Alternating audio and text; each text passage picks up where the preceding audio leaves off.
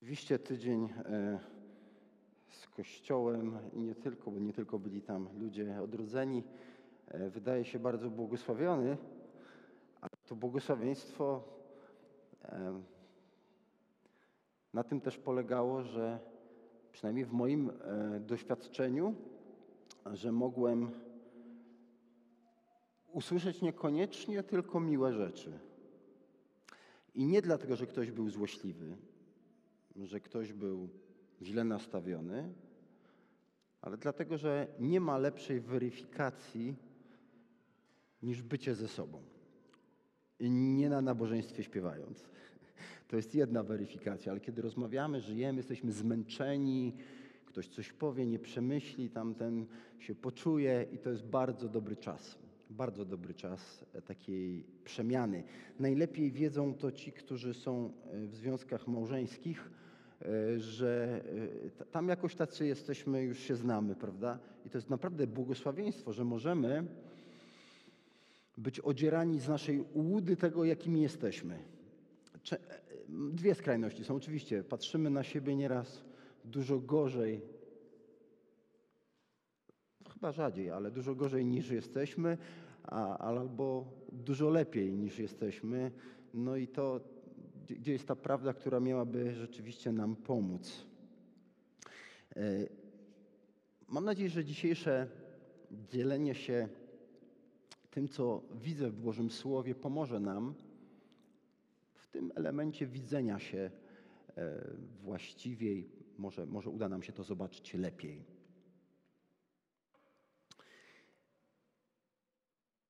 Dla kogoś, kto doświadcza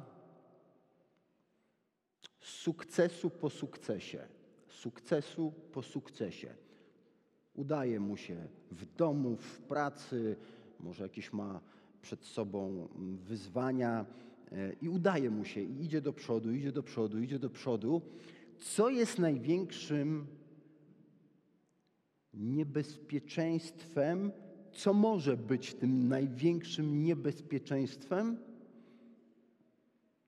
Kolejny sukces.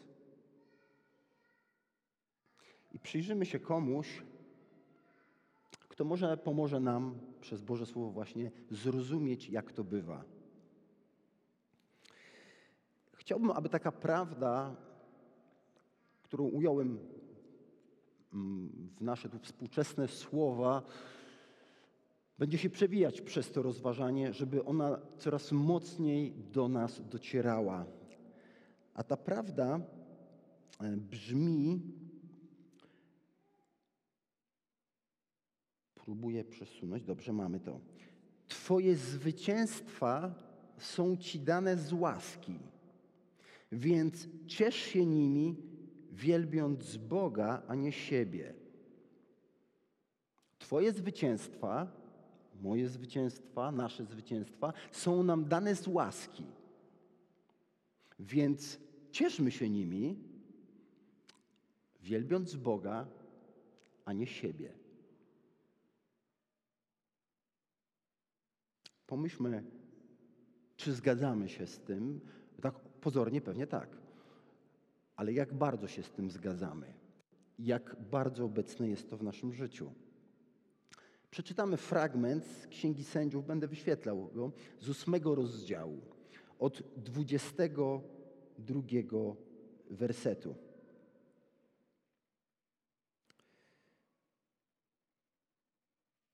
Wówczas rzekli mężowie izraelscy do Gedeona: Panuj nad nami ty i twój syn i twój wnuk, wybawiłeś nas bowiem z ręki Midianczyków. Odpowiedział im Gedeon: Ja nie będę panował nad wami, ani mój syn nie będzie panował nad wami. Pan będzie panował nad wami. Rzekł jeszcze do nich Gedeon: Chciałbym was o coś prosić. Niech mi każdy z was da kolczyki ze swojego łupu. Złupieni bowiem mieli złote kolczyki, ponieważ byli Ismaelitami. A oni rzekli, chętnie damy. I rozpostarli szatę i wrzucili na nią wszyscy kolczyki ze swojego łupu. A waga tych kolczyków, które sobie wyprosił, wynosiła 1700 cykli złota. Oprócz rożków, wisiorków i szat szkarłatnych, które należały do królów midiańskich i oprócz łańcuszków, które były na szyjach wielbłądów. A Gedeon kazał z niego sporządzić posąg, który ustawił w swoim mieście Ofra i uprawiał przy nim cały Izrael nierząd kultowy, tak iż posąg ten stał się pułapką dla Gedeona jego domu. Żebyśmy mogli zrozumieć ten fragment, potrzebujemy spojrzeć też na całą księgę sędziów. Księga sędziów opisuje czasy, kiedy Izraelici po wyjściu z Egiptu pod wodzą Mojżesza chodzili 40 lat po pustyni, Mojżesz umiera, Jozue jako wyznaczony przez Boga następca wprowadza Izrael do ziemi obiecanej. Oni w pewnym momencie zatrzymują się, nie podbijają całego terenu, ale rzeczywiście udaje im się sporo podbić. Umiera Jozue, umierają ludzie, którzy weszli, wprowadzali e, z Jozułem, tacy liderzy powiedzielibyśmy, oni umierają i właśnie wtedy zaczyna się opis Księgi Sędziów, co wtedy się dzieje. I mamy tam taki cykl, e, cykl, który mniej więcej w tej księdze tak się po, e, powtarza.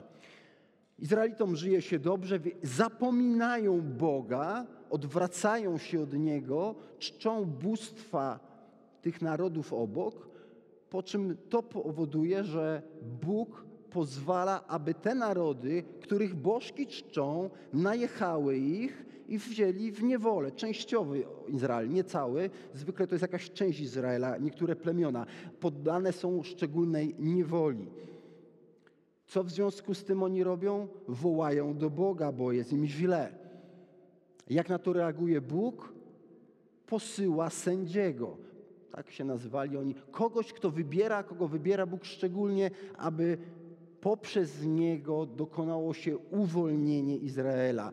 Kiedy się to dokonuje, Izraelici żyją w pokoju, ale żyją w pokoju i za chwilkę znów odwracają się od Boga. I ten cykl ciągle pojawia się w Księdze Sędziów. To jest takie troszkę szersze spojrzenie. Jeszcze dwa obrazki. E, rozdział pierwszy i dwudziesty pierwszy Księgi Sędziów pokazuje nam, jak Izrael coraz szybciej, coraz, a przepraszam, u siebie tylko, e, coraz szybszy jest do grzechu, coraz krótsze są te okresy od uwolnienia życia w wolności do, do znów bałwochwalstwa. Coraz szybciej to się dzieje i sędzia, każdy z kolejnych, ma coraz więcej wad, powiedzielibyśmy, i grzechów. Tak wygląda Księga Sędziów. To jest ciemna księga, powiedzielibyśmy. Naprawdę dzieje się tam coraz gorzej. Nasz bohater, o którym mówimy, czyli Gedeon, znajduje się mniej więcej w środkowej części tej księgi, czyli już on jest pierwszym, u którego widzimy porządne już bardzo mocno pewne wady. Po pierwsze, to, to, to już widzimy w, w, za jego życia. No i za jego życia widzimy, że on sam już spowodował pewien, pewne odwrócenie się. Wcześniejsi sędziowie tego nie robili. To on się odwraca w jakiś sposób od Boga. Więc jesteśmy w środkowej części tej księgi. To, co przejawia się przez tą księgę, opis życia, to powiedzielibyśmy trochę jak w Polsce. Każdy uważa to, co w jego oczach jest słuszne. I ta fraza pojawia się kilka, czterokrotnie pojawia się w tej księdze, że mamy takie tendencje i oni na pewno mieli. Nie ma sędziów, nie mają króla, nie mają jakiegoś, no mają Boże prawo, ale oni dawno je zapomnieli i sami robią z tym prawem, co chcą. Każdy żyje jak chce, no bo kto mu będzie coś mówił, jak ma żyć. Dokładnie, to jest, to jest atmosfera życia w narodzie. Każdy uważa, że coś jest dobre lub coś jest złe i tak żyje.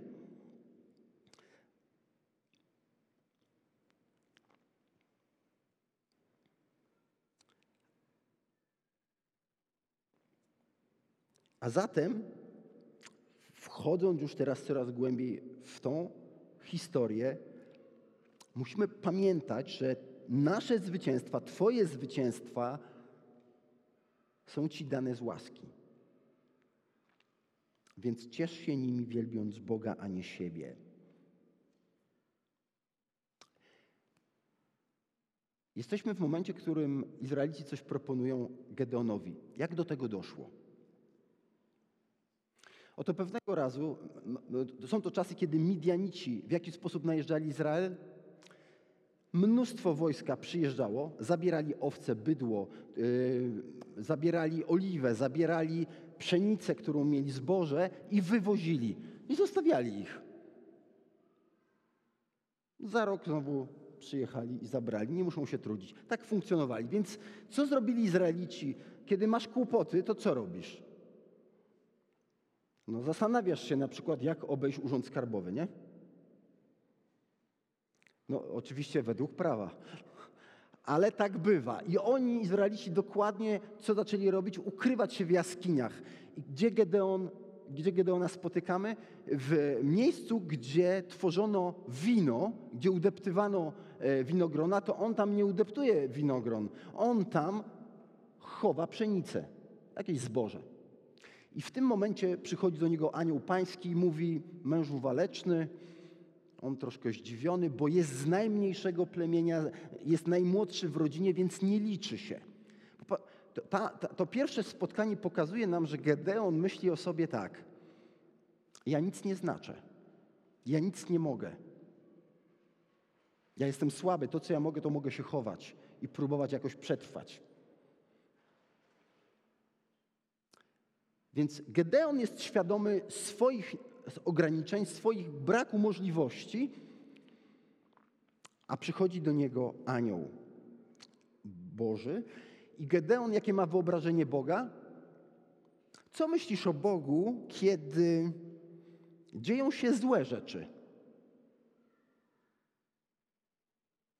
Na powitanie przez anioła Pan z Tobą, Gedeon mówi, gdyby Pan był z nami, nie żyłoby nam się tak źle.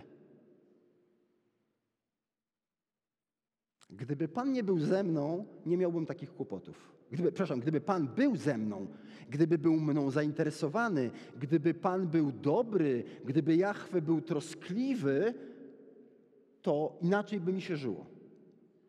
Co więcej, gdy on mówi, a gdzie są te jego cuda, o których słyszeliśmy z Egiptu? My też słyszymy takie argumenty, a gdzie są dzisiaj te cuda? Gdzie jest Pan, skoro dzieje mi się źle? To jest, to jest widzenie Gedeon. Gedeon widzi Boga jako niezainteresowanego, z dala, jesteśmy zdani na własny los, musimy sobie jakoś radzić. Składa ofiarę, zostaje wzbudzony ogień przez tego anioła, Gedeon wierzy. Rzeczywiście zaczyna wierzyć, że to Bóg, że Bóg go posyła. Pierwsza z, z, z, rzeczy, którą robi, Bóg każe mu zrzucić, e, obalić Baala, który taki pal, który stał w domu jego ojca. On robi to w nocy. Boi się, ale jest posłuszny. Boi się reakcji, chcą go zabić. Ojciec mówi spoko, niech Baal sam walczy. Niech sam Baal walczy, jeżeli jest Bogiem.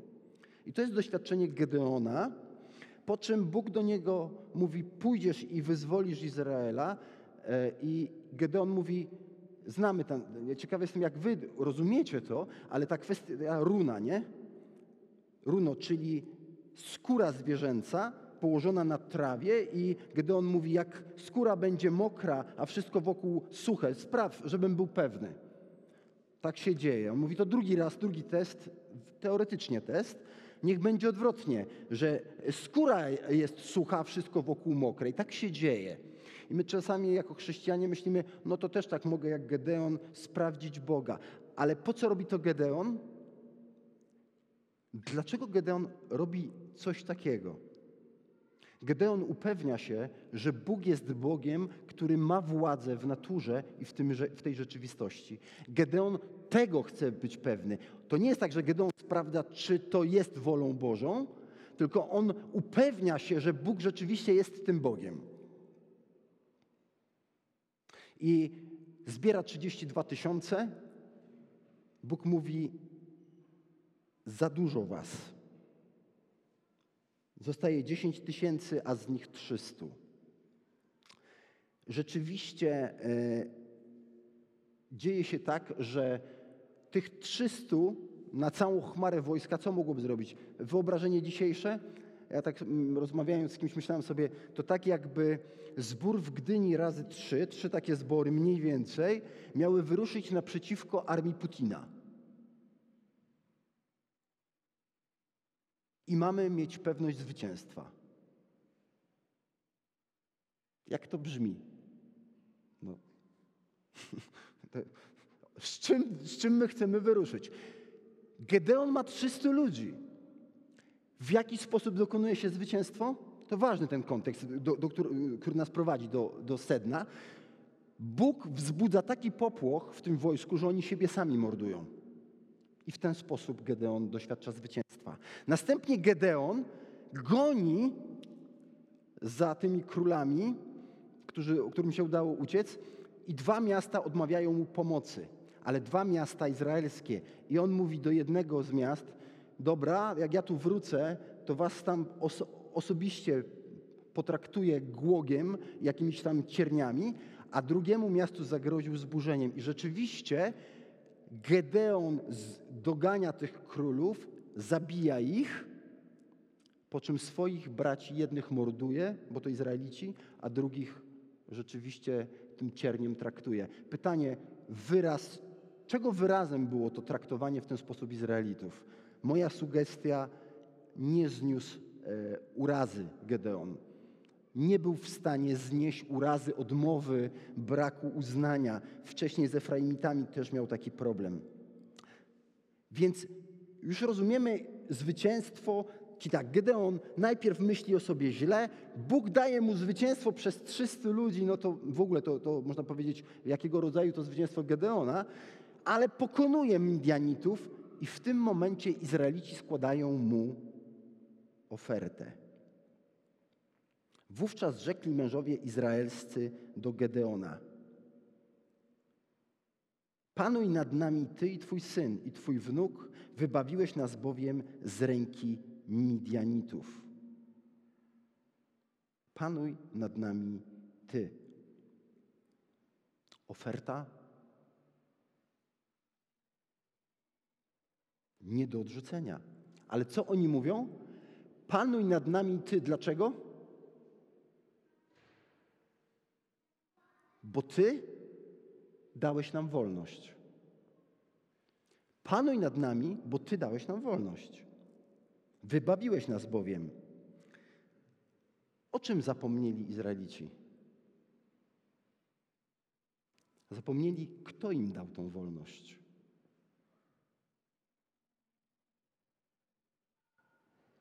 Udało ci się napisać egzamin, udało ci się zdobyć pracę, udało, udało ci się coś w życiu. Naprawdę pamiętasz? Naprawdę pamiętasz głęboko, dlaczego to się stało? Bóg wcześniej do Izraelitów powiedział w siódmym rozdziale właśnie za Gedeona: Zaliczny jest przy tobie zastęp, abym wydał Midianczyków w ich ręce, bo Izrael wynosiłby się ponad mnie, powiadając: Sami się wybawiliśmy. Sami się wybawiliśmy. Jakiego rodzaju ofertę dostaje Gedeon? Co myślimy o tym narodzie? On mówi tak: Gedeonie, Tobie się udało, w Tobie nasza nadzieja. Jak do tej pory Bóg działał? Było nam źle, wołaliśmy do Boga, czekaliśmy, aż Bóg wzbudzi sędziego, żeby nas wyzwolił. Co w ten sposób mówią Izraelici? Sami się chcemy wyzwalać. Ustanówmy sobie króla, który nam to zapewni. Po co nam czekać na Boga? Po co nam czekać na Jego działanie? Sami ustanówmy króla. Sami zarządzajmy naszym ży życiem. On będzie kimś, kto rozwiąże nasze problemy. To ciągłe nasze poszukiwanie, kto mi pomoże w moich problemach. Kto mi pomoże? Kto rozwiąże moje kryzysy? Wtedy trzeba było wołać i czekać na Boga. Czasami myślę sobie, że jako chrześcijanie dokładnie mamy, i to jest w pewnym sensie naturalne, wchłaniamy kulturę wokół nas. I uczymy się od tej kultury, jak radzić sobie z naszymi problemami i wyzwaniami. Czytanie poradników ma swoje znaczenie, ale kiedy brakuje modlitwy i wynikającej z zależności od Boga, to w czym pokładam ufność? Kto jest moim wybawicielem?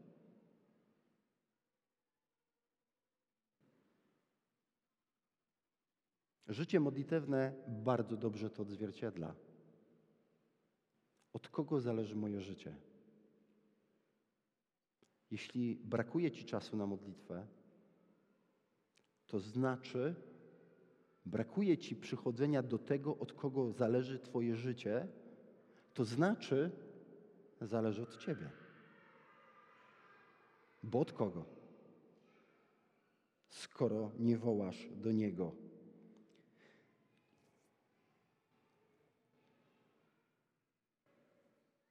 Izraelici nie potrzebują króla, któremu mogą być posłuszni. Nie muszą go szukać. Oni powinni być posłuszni królowi, którego już posiadają, a którym jest Bóg. Izraelici nie potrzebują króla. Oni potrzebują być posłuszni temu, kogo już mają.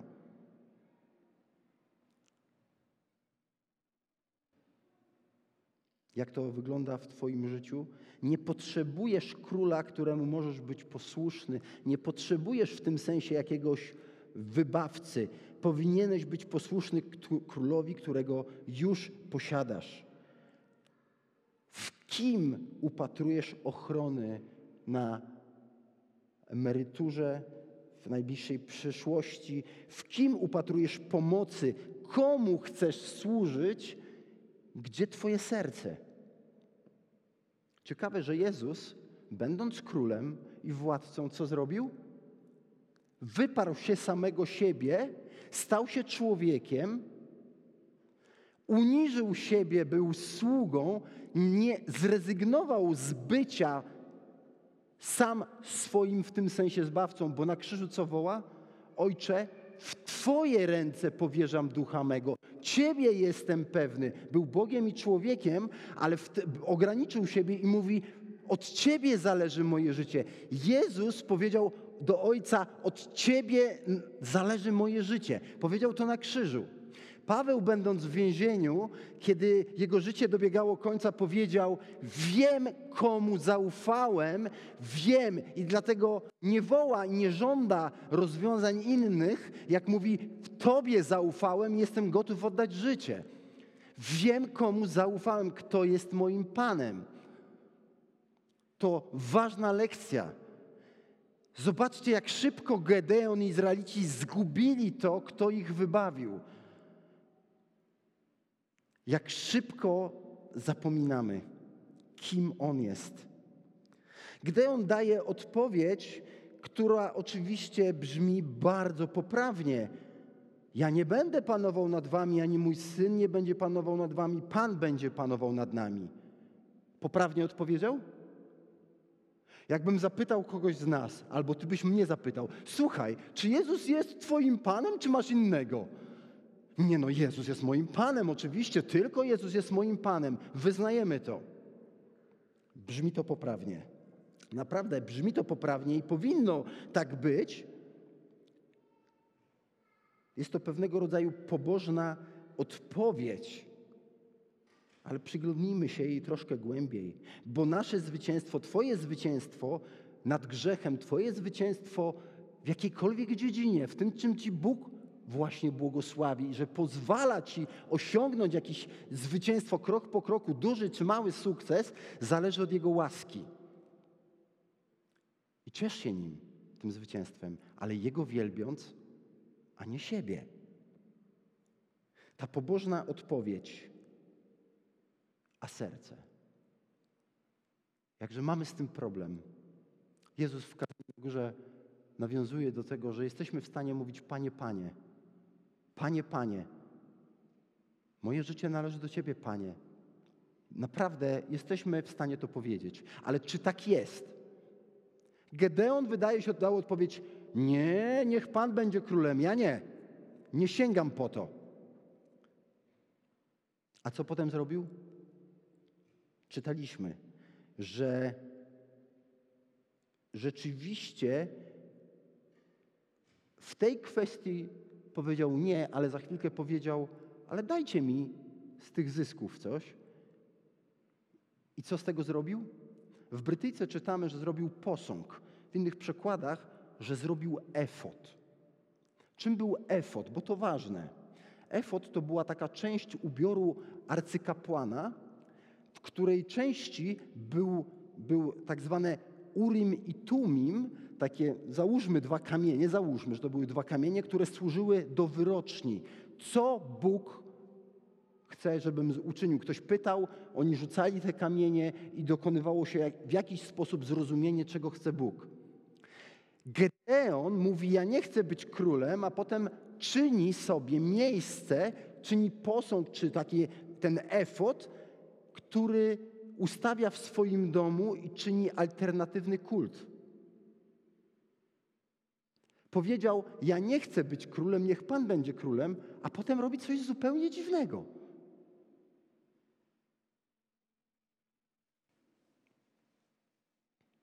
Odmówił władzy królewskiej przyjęcia, ale tak naprawdę odbiera hołd godny króla.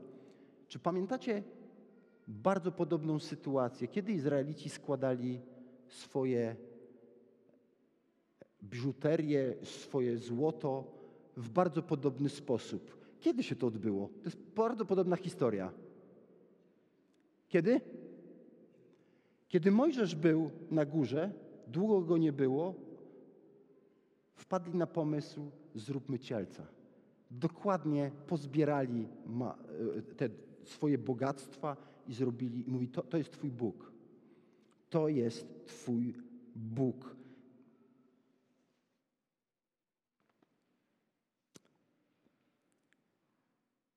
Gedeon wy, wykorzystuje Boga, jego zwycięstwo, które mu dał, do umocnienia swojej władzy i pozycji.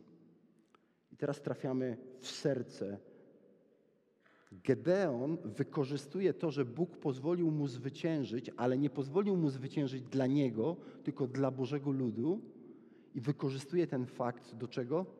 Żeby umacniać swoją pozycję. Pozornie mówi nie, nie, ale praktycznie tak. Dlaczego? Bo rozum mu podpowiada królem nie, ale serce ciągnie. I chciałbym Cię zapytać, czy widzisz w swoim życiu sytuacje, w których rozum ci podpowiada, mamy tą świadomość, poprawność mówi: Wszystko dla Ciebie, Panie. Ale to, co dostajesz od Boga, kierujesz, żeby własne życie i własną wartość i siebie przede wszystkim umocnić. Pomyśl o tym. Czy widzisz takie sytuacje, że to, że pozwala Ci Bóg osiągnąć sukces w firmie, że pozwala Ci Bóg może dostać się na jakieś studia, że Bóg pozwala Ci może mieć żonę, męża, dzieci, albo że pozwala Ci na jakieś inne, widzisz jakieś dary, obdarowania w czymś, co Bóg Cię wyposaża. Do czego tego używasz? tak naprawdę. I co się dzieje, kiedy nie czujesz docenienia, albo to zaczynasz tracić pytanie, co wtedy się też dzieje. Ale chcę powiedzieć o tym sukcesie.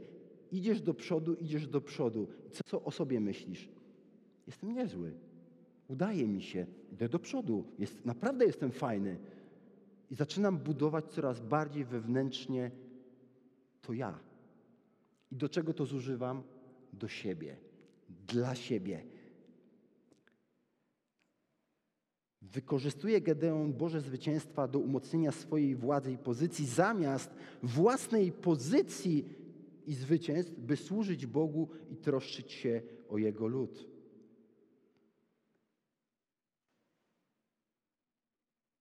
Czasami w rozmowach e, mamy dobre rady dla innych, nie? Jak to nam się w życiu powodzi, jak sobie poradziliśmy z różnymi kłopotami. Czy mówimy to dlatego, że naprawdę troszczymy się o kogoś, czy chcemy błysnąć? Pomyśl o tym. Naprawdę po co to mówisz? Ja miałem taką tutaj krótką historię. E, ktoś się dzielił jakimiś tam kontuzjami i gdzieś od tak powiedziałem o tym, no ja, ja, ja miałem w swoim życiu taki pęd, żeby, żeby mieć jakieś tam efekty, ale już z tego zrezygnowałem dla zdrowia. A potem ktoś delikatnie mi powiedział, wiesz co, ale czemu ty tak powiedziałeś? Ta osoba się mogła poczuć, jakbyś jej sugerował, że, że ona ma takie. I myślę, i chodziłem z tym, myślałem, jejku, naprawdę, po co ja to powiedziałem? Drobiazg, nie? Ale po co ja o tym mówię? Po co mówisz o swoich sukcesach i radzisz komuś, jak ma żyć? Naprawdę po co to robisz? Bóg ci coś dał, ale po co to robisz? Czy naprawdę tym służysz? Czy tak jak Jezus uniżasz się i idziesz z tym kimś, by mu towarzyszyć, czy po prostu radzisz, słuchaj, tak, zrób, tak będzie fajnie, wiesz? Ja wiem o tym. I budujesz siebie. Budujesz siebie, cały czas swój bębenek podbijasz. Gedeon zapomniał, kto mu to dał. Gdybyśmy wyszli z założenia, tak to łaska wychować dzieci. Tak to łaska, że jestem zdrowy. Oczywiście mam w tym udział, jak Gedeon w tym zwycięstwie, bo Bóg mu mówi, idź to zrób. Ale pamiętaj, kto ci to dał. Kto, ci, kto cię usprawnił do tego. Pamiętam, jak kiedyś pracując zawodowo gdzie indziej, mój kierownik e, w rozmowie z, z nim mówi, ty zobacz, jak ci PKS daje tutaj wypłatę, bo w PKS-ie pracowałem, a ja mówię, no dałby mi wypłatę, gdybym ja był chory i nie mógł pracować. Łaska, że ja mogę pracować, że jestem zdrowy. Czyż nieprawda? To łaska. To nie jest moja zasługa. To łaska. Zamiast własnej pozycji wykorzystaj swój sukces do tego i pozycję, którą ci daje Bóg, by służyć Bogu i Jego ludowi, by zatroszczyć się o Jego lud. To zrobił Jezus. Zostawił swoje bogactwo i chwałę, gdzie aniołowie mu oddawali cześć i przyszedł do takiego Zbyszka, do takiego, takiej Joli, Kasi, kogokolwiek i mówi, chcę być tu pośród was i nie poprzyszedłem tu po to, byście mnie tutaj traktowali jak traktuje się króla, nie potrzebuje tu sług. On przyszedł służyć. On pokazał, na czym polega jego królestwo. Jezus miał wszelkie atuty, by powiedzieć: Pokłony tu proszę i chodzić wokół mnie. A jednak tego nie zrobił, będąc człowiekiem także. Nie zrobił tego. Przyjdzie i będzie taki dzień, gdzie wszyscy mu oddadzą pokłon, czy chcą, czy nie chcą. Ale w tej rzeczywistości, póki nie przyszedł, dokładnie to nam pokazuje, co robisz z sukcesem, co robisz z tym, że ci się powodzi, co z tym robisz, czy cenisz i cieszysz się z tej łaski, wielbiąc Jego, angażując się w, w, w Jego życie i dla Niego. Spurgeon powiedział, nie angażujcie się w posługę po to, aby zbawić własne dusze. To znaczy, nie rób czegoś po to, by mieć z tego zysk zbawienia, z uczynkowości. Cała kwestia Ewangelii właśnie na tym polega, że kiedy Boża łaska i miłosierdzie niezasłużone, naprawdę niezasłużone, przebije się przez ten umysł, a potem wykona pracę w sercu, to chodzisz jako ten, któremu dano łaskę i służysz z tego powodu, wielbiąc Go, a nie żeby coś ugrać. Na obozie mieliśmy takie rozmowy, pewnie w kościele też macie, że czujesz się może, no ja tyle robię, a inni nie. Masz coś takiego, nie przyznawaj się głośno, bo może być trudne. Ja tyle daję, a inni nie. Ja tu się po pachy urabiam, a ten sobie nie. I rzeczywiście mamy takie oceny siebie nawzajem, ale pytanie, co mnie ma motywować do służby?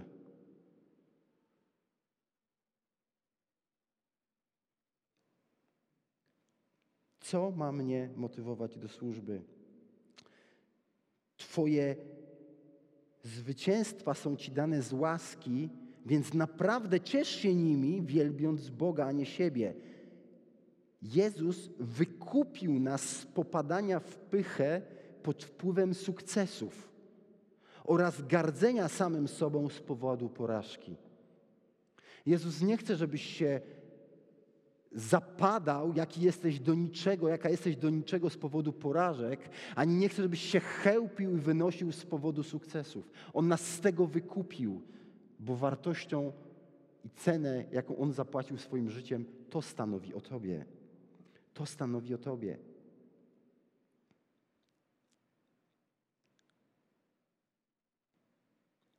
Dał nam wolność od domagania się szacunku. Macie to?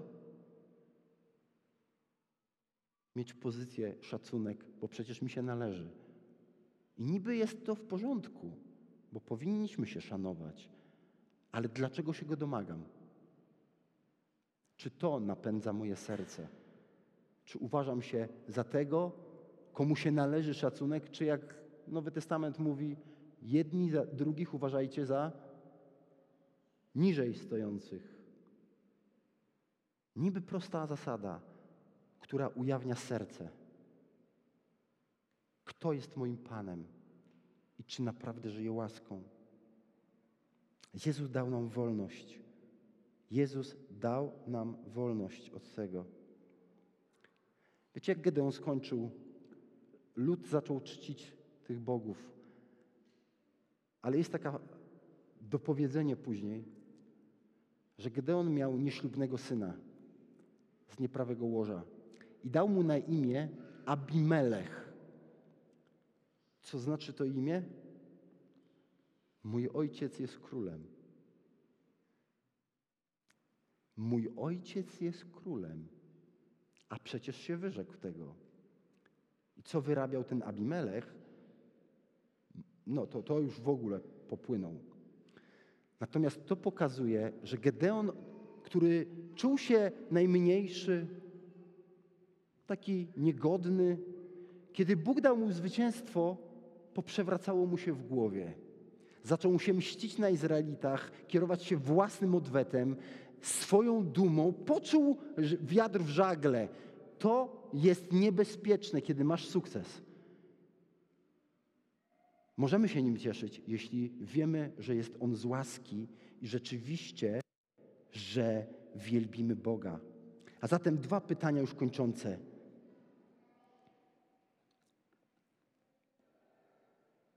Jak odnoszone sukcesy, jak nabyte te umiejętności, które z łaski masz, możesz użyć, by służyć Bogu, a nie sobie.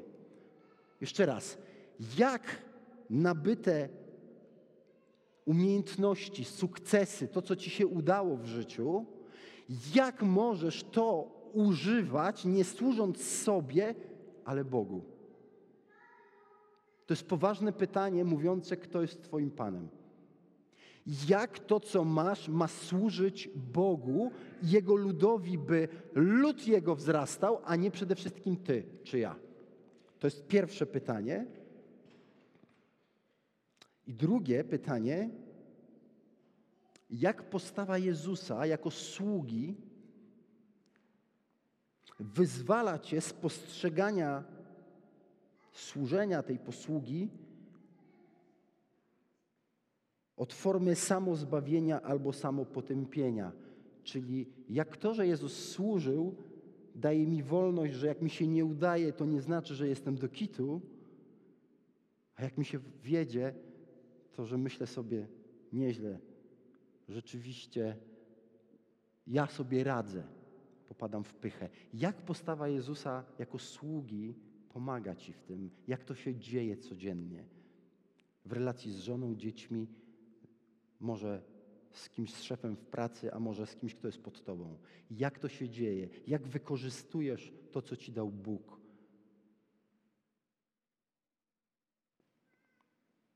Kochany Ojcze, Twoje słowo jest tak bogate,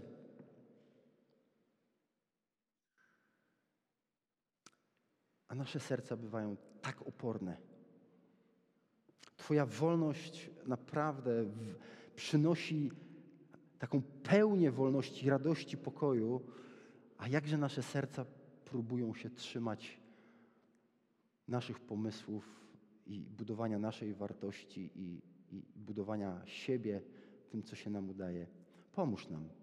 Pomóż nam, kochany Ojcze, wielbić Ciebie i być Ci wdzięcznymi, naprawdę wdzięcznymi za wszelki sukces, za wszystko, co się nam udaje. I pozwól, byśmy nasze naprawdę uwielbienie i wdzięczność kierowali do Ciebie i troszczyli się o innych. Z głębi serca troszczyli się. Chroń nas, Panie. Żeby Twoje zwycięstwo w nas, to, że nas zbawiłeś, to, że dajesz nam może różne dobra, nie sprawiło, że sami dla siebie bożkami się stajemy i mamy swoje wyrocznie. Gedeon.